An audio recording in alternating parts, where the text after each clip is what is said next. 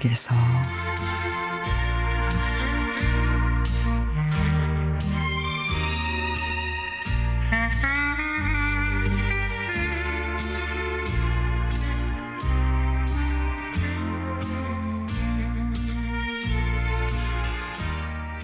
초등학생인 큰애는 밖에 나가자 그러면 싫어 엄마 혼자 나가 이러면서 휴대폰을 봅니다.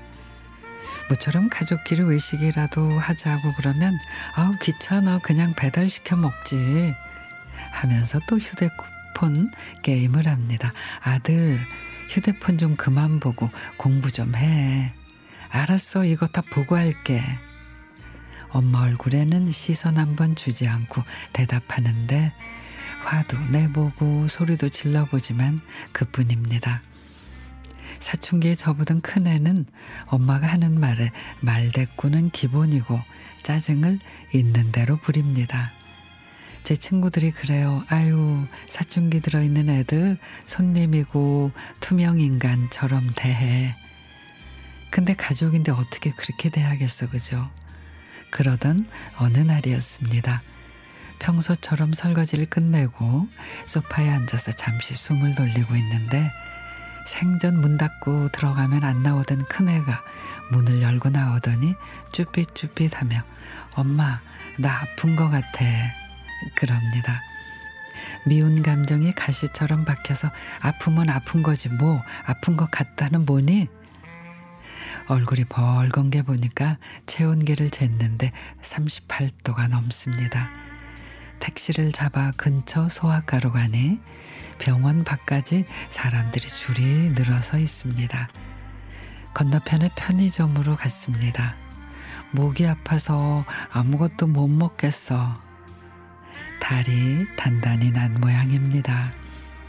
편의점 창너머를 멍하니 보고 있는데 갑자기 하얀 날개를 가진 뭔가가 날갯짓을 합니다. 엄마, 저새 이름이 뭐야? 그러게 백로 같은데 우리 나가서 구경하자.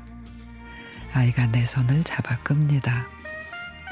편의점 바로 옆에는 작은 하천이 있는데 백로는 그 위를 여유롭게 날다가 하천에 발을 담그고 물속에 가만히 서 있기도 합니다. 큰애는 그 모습이 신기하고 재미있었는지 백로가 시야에서 사라질 때까지 바라봅니다. 진료를 보고 병원을 나서는데 큰애가 택시 대신에 하천을 따라 걷자고 합니다. 너 열나는데 힘들지 않겠어? 어, 천천히 걸으면 돼. 백로 또 보고 싶어.